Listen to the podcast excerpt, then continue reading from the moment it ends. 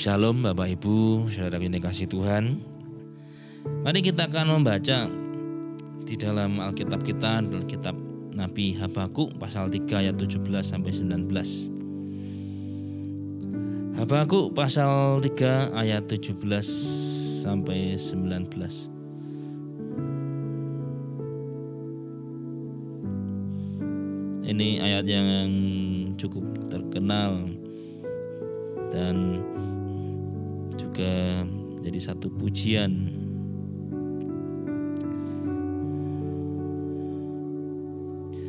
Saya bacakan. Sekalipun pohon ara tidak berbunga pohon anggur tidak berbuah hasil pohon zaitun mengecewakan. Sekalipun ladang-ladang tidak menghasilkan bahan makanan kambing domba terhalau dari kurungan dan tidak ada lembu sapi dalam kandang namun aku akan bersorak-sorak di dalam Tuhan, beria-ria di dalam Allah yang menyelamatkan aku. Allah Tuanku itu kekuatanku. Ia membuat kakiku seperti kaki rusa. Ia membiarkan aku berjejak di bukit-bukitku. Nah, saudara kasih Tuhan keadaan ini boleh kata sama seperti yang sedang terjadi. Sekalipun pohon hara tidak berbuah, pohon anggur tidak Pohon anggur ara tidak berbunga, pohon anggur tidak berbuah. Hasil pohon zaitun mengecewakan dan ladang-ladang tidak menghasilkan bahan makan. Setiap orang mempunyai yang namanya kebutuhan hidup. Untuk memenuhi kebutuhan hidup maka mereka bekerja. Ya. Bicara tentang yang namanya kebutuhan itu ada yang namanya kebutuhan primer ada pangan, sandang, dan papan. Nah, untuk memenuhi kebutuhan itu maka orang bekerja dan pekerjaan ini saudara pada masa dulu belum semodern sekarang, belum sevariasi sekarang. Dan sebagian besar hampir di banyak daerah orang mengandalkan yang namanya hasil tanah. Di samping juga yang namanya peternakan orang beternak. Di Israel pada masa itu orang selain menanam gandum sebagai bahan makanan pokok juga disebut di sini ada pohon ara, pohon anggur dan zaitun. Tiga jenis tanaman ini termasuk tanaman komoditi. Di samping juga ada kacang almond dan sebagainya. Saudara dikasih Tuhan, sekalipun pohon ara ini kebanyakan ditanam di pinggir jalan, tapi pohon ara ini juga bisa dibuat kue. Nah, dan pada masa eh, ketika orang-orang Israel dalam kesukaran, buah arah kering yang dibuat kue ini bisa menjadi pengganti. Nah, di samping juga ada pohon anggur, pohon zaitun, dan ini menjadi salah satu komoditi di Israel sampai sekarang pun. Tapi kalau yang ditanami itu tidak menghasilkan, berarti tidak ada pemasukan. Nah, dalam satu pandangan atau teori, ketika orang tidak mempunyai pemasukan, dia bisa ngambil tindakan. Tindakannya bisa bermacam-macam ada yang melakukan kejahatan, ada yang mencari jalan pintas, mencuri, atau merampok dan sebagainya. Ketika orang mengalami krisis, maka responnya itu bermacam-macam. Dan itu terjadi pada hari-hari ini. Ketika Tuhan izinkan krisis hampir melanda seluruh dunia karena corona, virus disease ini maka respon yang terjadi ini bermacam-macam. Tapi bagi kita orang percaya sudah dikasih Tuhan, sebenarnya ini sudah disampaikan Tuhan supaya kita dapat mengambil tindakan preventif, supaya kita dapat mengambil tindakan lebih dahulu. Sebab Tuhan kita ini bukanlah Tuhan yang diam, bukan Tuhan yang menyembunyikan rencananya, Tuhan kita ini adalah Tuhan yang ketika akan melakukan sesuatu maka Tuhan sampaikan. Ketika Tuhan hendak menghancurkan atau menghukum Sodom dan Gomora, maka Tuhan pun menyampaikan pada Abram. Tuhan berkata sesungguhnya dosa dan tanggungan Sodom sudah sampai ke langit. Tuhan kita bukan Tuhan yang diam ketika Tuhan akan melakukan sesuatu. Apa yang direncanakan Tuhan itu disampaikan Tuhan. Termasuk coronavirus disease 19 ini. Beberapa tahun yang lalu kita mungkin sudah menerima apa yang disampaikan Bapak Gembala di pesan WhatsApp. Ada hamba Tuhan yang kurang lebih 20-an tahun yang lalu mendapat penyataan yang menubuatkan tahun 2020 akan terjadi wabah dan banyak bangsa akan terpapar, Amerika pun akan terkapar. Bukan hanya terpapar tapi terkapar. Dan setelah itu akan ada yang namanya kebangkitan ketiga yang kita mendengar kemarin Pentakosta ketiga. Di akhir tahun ketika kita mengadakan ibadah tutup tahun pun Tuhan mengatakan akan ada badai dan banyak orang tenggelam. Tapi mereka yang mam, yang mengarahkan hidupnya fokusnya bukan pada badai bukan pada masalah tapi fokusnya pada Tuhan. Mereka tidak akan terpengaruh oleh badai itu mereka bahkan bisa berjalan di atas air dan bahkan bisa terbang bersama dengan kekuatan Tuhan. Jadi sebenarnya apa yang tidak Tuhan kerjakan itu Tuhan itu selalu terbuka dan Tuhan sudah mengatakan kepada umatnya maka seharusnya anak Tuhan mereka bersiap-siap. Dan selama itu pula wajib untuk mencari apa yang tidak Tuhan kerjakan, bagaimana harus bertindak. Dan yang jelas badai sudah terjadi, kesulitan muncul. Dan ketika krisis terjadi, maka sebenarnya dalam hukum sosial maka yang disebut dengan kriminalitas itu bisa naik. Dan itu sedang terjadi hari-hari ini, saudara. Di beberapa tempat menjadi tempat yang tidak eh, tempat yang rawan. Mungkin kita di grup WA yang kita ikuti mungkin orang sudah mulai menyebarkan hati-hati kalau malam jangan pergi sendiri. Ada terjadi kasus di begal. Di Colomadu pun terjadi perhiasannya diambil orang, dibegal, digagak sifat dan sebagainya. Saudara, ini membuat orang menjadi takut. Nah, lalu bagaimana dengan kita? Nah, menyikapi apa yang terjadi itu orang punya respon bermacam-macam. Dan kita bisa melihat ini juga nyata dalam kehidupan Habaku. Yang pertama yang kita lihat kebanyakan orang itu kemudian protes pada Tuhan. Dalam Habakkuk pasal yang pertama, ayat yang kedua dikatakan, "Berapa lama lagi Tuhan aku berteriak, tetapi tidak kau dengar, aku berseru kepadamu penindasan, tetapi tidak kau tolong dan seterusnya." Seakan-akan Habakuk protes kepada Tuhan, Tuhan kenapa kau seperti ini? Tapi kalau kita mau perhatikan saudara yang kasih Tuhan, itu pun sebenarnya sudah Tuhan sampaikan melalui nabi-nabi sebelumnya.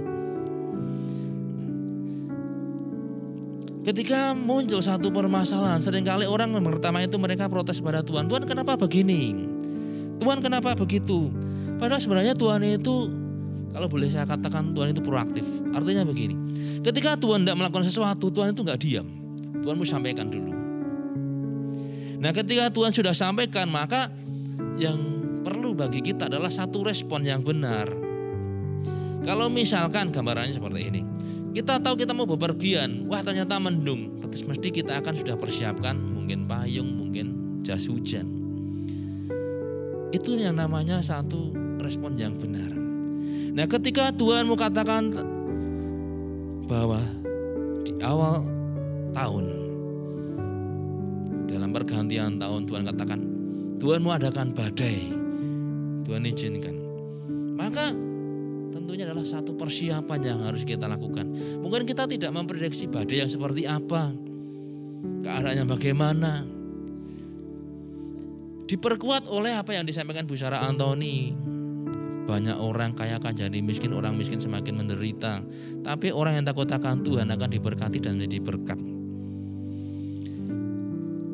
Awal tahun saya juga mengatakan mari kita sebagai orang percaya, kita bukan melihat badai tapi melihat perkenan Tuhan. Kenapa? Orang ber, orang percaya akan berjalan dalam perkenan Tuhan di tengah badai itu. Sebab kenapa? Karena kita ini adalah kerajaan yang tak tergoncangkan. Begitu digoncang, kita akan nampak apakah kita menjadi kerajaan yang tak tergoncangkan atau tidak. Jadi dalam arti ini kita kita tidak bisa berkata selesaikan atau dikata batalkan badainya, enggak. Biarkan badai harus terjadi sebab badai itu akan menunjukkan kepada kita menunjukkan kepada dunia bahwa kita adalah benar-benar kerajaan yang tidak tergoncangkan. Nah, kita harus punya respon yang benar. Bukan seperti yang ditulis di sini Habakuk protes kepada Tuhan. Tuhan kenapa seperti ini? Mari kita mengambil tindakan yang benar. Saudara ini adalah gejala umum. Artinya orang banyak seperti itu, orang yang tidak mengenal Tuhan kita. Mereka kok gini toh, kok gini toh. Kemudian nyalahke, ada nyalahke Tuhan, ada nyalahke pemerintah. Dan ada kemudian yang mengambil tindakan untuk memperoleh keadaan. Artinya tidak tidak ada satu respon yang benar kita sebagai anak Tuhan, sebagai orang percaya, mari kita mengambil sikap respon yang benar. Kenapa? Karena Tuhan sudah mengatakan lebih dahulu supaya kita bersiap-siap. Kalau kita tahu bahwa itu akan terjadi, ya sewajarnya kita mengambil satu tindakan mempersiapkan diri. Sama seperti orang misalkan akan punya kerja, oh tanggal sekian saya akan punya kerja, maka dia persiapkan, dia perhitungkan dan semuanya. Dan kalau di dalam awal tahun dan pergantian tahun Tuhan sudah mengatakan akan ada satu badai yang membuat orang banyak yang jatuh. Maka mari kita ambil satu tindakan respon yang benar. Nah respon yang kedua juga orang dunia sering kali mereka mencari jalan yang salah.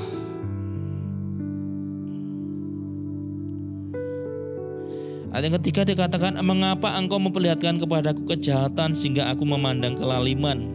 Ya, aniaya dan kekerasan ada di depan mataku. Perbantahan dan pertekian terjadi. Saudara, dampak dari krisis yang terjadi adalah biasanya terjadi yang namanya ketegangan sosial. Nah, ini memicu yang namanya tindakan kejahatan. Nah, inilah respon yang kedua ketika orang mengalami krisis, mereka tidak takut akan Tuhan dan kemudian mengambil jalan pintas kejahatan. Dan sedang terjadi. Dampak dari krisis ini saudara kejahatan meningkat keadaan menjadi tidak aman. Orang mau pergi ke mana-mana jadi takut. Ketakutannya ini menjadi dua. Satu ketakutan kepada yang tidak kelihatan. Dan yang kedua ketakutan kepada sesuatu yang menjadi ancaman. Satu, tidak kelihatan. Kita ada dalam satu badai virus. Mata kita tidak bisa menangkap macam apa virus itu, itu mikroba entah itu jamur ataupun hewan yang sangat kecil, tapi itu yang jelas parasit bisa memproduksi diri sendiri di dalam tubuh manusia untuk merusak. Tidak kelihatan. Dan itu menjadi ancaman. Nah saudara yang kasih Tuhan, kita nggak lihat virus itu kayak ngopo. Kalau virusnya itu besar kan mau masuk kita bisa menghindar. Tapi ini kecil sekali, nggak kelihatan. Tapi juga bahaya yang kedua itu orang-orang jahat yang orang-orang yang mau melakukan kejahatan. Ini seperti kehidupan orang Israel di padang gurun. Menghadapi sesuatu misalkan fluktuasi suhu harian karena siang bisa sangat panas dan malam bisa sangat dingin. Itu cepat sekali merusak tubuh. Jangan tubuh manusia. Mobil pun bisa cepat rusak kalau dalam fluktuasi seperti itu. Ketika siang itu bisa sampai 50 derajat Malam bisa di bawah 0 derajat Saudara tubuh kita nggak punya resistensi yang seperti kontras seperti itu Nah orang Israel menghadapi padang gurun itu bukan hanya satu dua hari Tapi Tuhan melindungi Tuhan menjaga Supaya namanya tubuh ini tidak rusak karena fluktuasi suhu harian yang sangat kontras. Maka siang Tuhan kasih yang namanya tiang awan, malam kasih yang namanya tiang api. Sehingga bisa menjaga. Tapi bahaya di padang gurun bukan hanya fluktuasi suhu harian yang sangat kontras. Hewan-hewan melata, reptil yang sangat ganas. Yang bisa menyengat, membuat orang bisa meninggal. Itu bahaya. Nah itu seperti keadaan kita hari-hari ini. Seperti virus yang tidak kelihatan tapi juga orang-orang yang mengambil kesempatan untuk melakukan kejahatan di tengah krisis seperti ini. Saya diberitahu oleh tetangga saya membaca berita bahwa orang yang baru kemarin dalam minggu ini dikeluarkan dari lembaga pemasyarakatan. Dia dikeluarkan. Kita akan tahu pemerintah mengeluarkan kalau nggak salah 300 narapidana nah orang ini adalah salah satu dari orang yang dikeluarkan. Baru beberapa hari dia hidup udara bebas. Selang lima hari ditangkap lagi karena mencuri motor.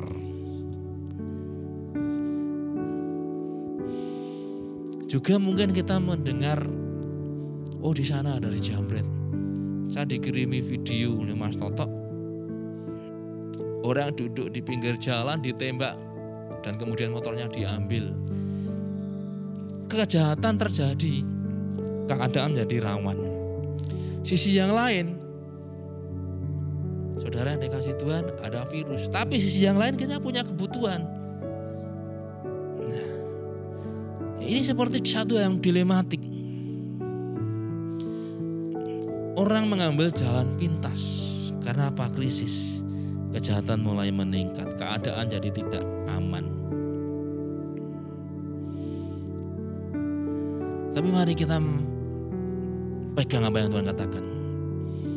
Tuhan berkata, jangan takut. Keadaan akan semakin menggila. Saya berpikir waktu itu hanya mungkin krisis, uh, maaf, virus yang semakin menggila, tapi juga ternyata dampak dari itu adalah kejahatan meningkat. Keadaan benar-benar menggila. Pemerintah memperkirakan Mei nanti akan mencapai puncak. Saudara, mari kita ambil respon yang benar. Kita percaya bahwa Tuhan tetap mengendalikan semuanya apa yang Tuhan katakan kepada kita? Tuhan berkata dalam ketika kita berdoa, tapi kamu jangan takut. Kita yang harus berubah.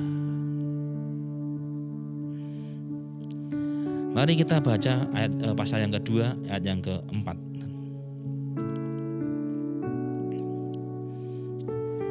Sesungguhnya orang yang membusungkan dada tidak lurus hatinya, tetapi orang yang benar itu akan hidup oleh percayanya.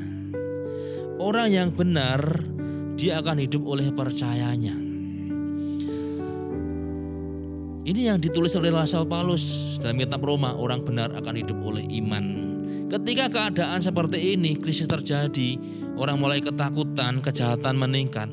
Tapi Tuhan berkata, jangan takut. Kenapa? Karena orang yang benar akan hidup oleh percayanya. Orang benar dikatakan akan hidup. Tuhan menjaga eksistensi orang benar, saudara. Oleh karena apa? Percayanya. Kata percaya di sini di Septuaginta itu ditulis dengan kata pistis. Dalam bahasa aslinya ditulis dengan kata emunah. Nah, saudara kasih Tuhan, emunah itu percaya di sini itu ditekankan pada yang namanya relasi. Orang benar adalah orang yang punya relasi dengan Tuhan. Itu yang membuat dia hidup. Krisis boleh terjadi. Kesukaran boleh terjadi karena memang ini akhir zaman. Ini penggenapan apa yang Tuhan katakan. Tapi Tuhan berkata, "Tetapi kamu jangan takut." Kenapa? Kita adalah orang benar. Orang yang bagaimana? Orang benar itu. Orang benar adalah orang yang punya hidup oleh percaya. Orang benar adalah orang yang punya relasi dengan Tuhan, ada hubungan dengan Tuhan. Itu yang dikatakan keintiman dengan Tuhan. Orang yang hidupnya intim dengan Tuhan, emunah, dia akan hidup. Nah, kata emunah ini juga berbicara tentang yang namanya kesetiaan, saudara. Dalam pengertian sampai kepada hal yang kecil sekalipun hal yang dianggap sepele sekalipun.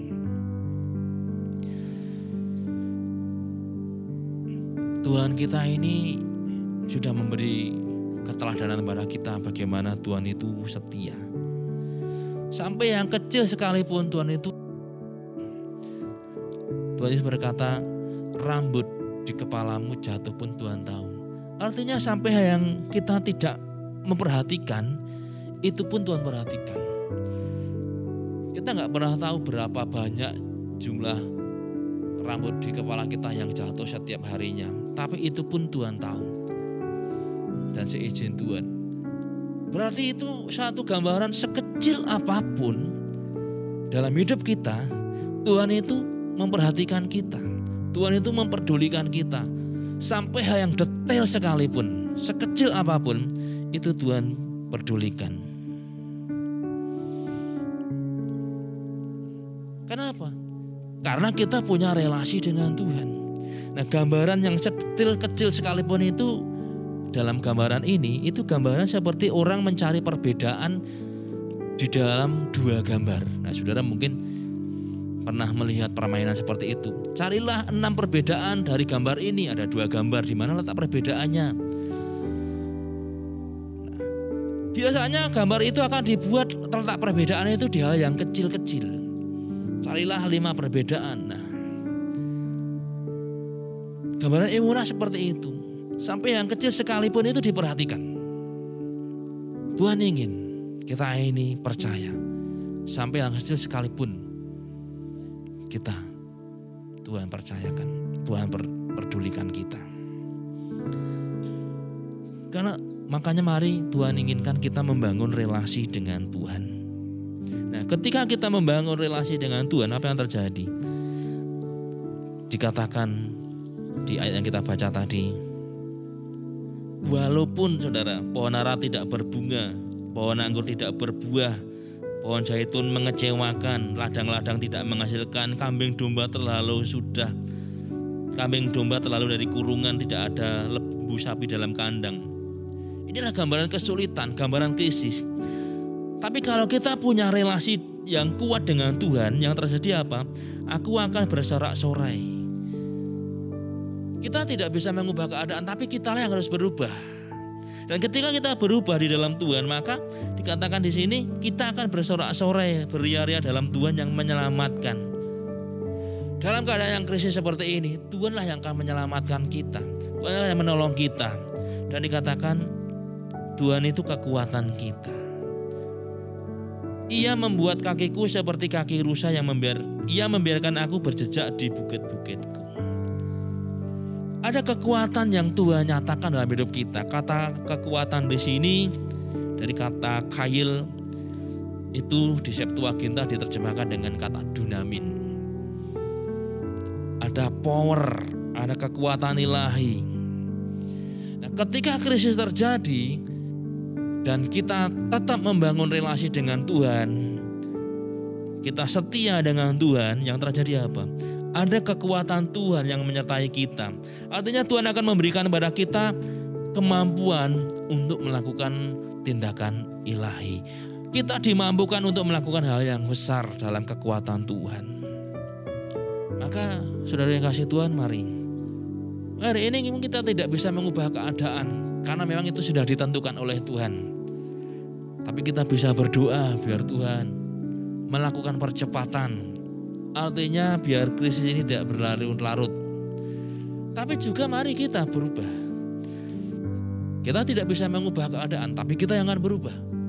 Dan ketika kita berubah di dalam Tuhan, relasi dengan Tuhan makin kuat, maka Tuhan itu akan memberikan kail kepada kita. Kekuatan. Ada satu power yang Tuhan berikan sehingga kita akan mengerjakan tindakan-tindakan yang luar biasa. Sehingga ketika krisis terjadi, maka seperti yang dinyatakan Tuhan di awal tahun, kita bukan berjalan dalam krisis, tapi kita berjalan dalam perkenan Tuhan. Nah itu akan menunjukkan bahwa kita adalah warga kerajaan yang tidak tergoncangkan. Maka Bapak Ibu yang dikasih Tuhan menghadapi krisis seperti ini yang terjadi, mari kita arahkan terus hidup kita pada Tuhan. Mari kita bangun relasi dengan Tuhan. Emunah dengan Tuhan. Percaya dengan Tuhan, yaitu kita membangun relasi yang kuat dengan Tuhan. Kita bangun kesetiaan kita pada Tuhan sampai sekecil apa pun. Maka percayalah, akan ada yang namanya kail dari Tuhan yaitu kekuatan dari Tuhan untuk kita berjejak di bukit-bukit. Krisis boleh terjadi tapi kita berjalan dalam perkenan Tuhan. Maka di situ kita akan melihat kita diberkati dan memberkati orang-orang yang mengalami krisis ini. Dan muaranya adalah nama Tuhan dimuliakan. Nah, puji Tuhan bila firman Tuhan jadi berkat dan penghiburan bagi setiap kita. Tuhan Yesus memberkati.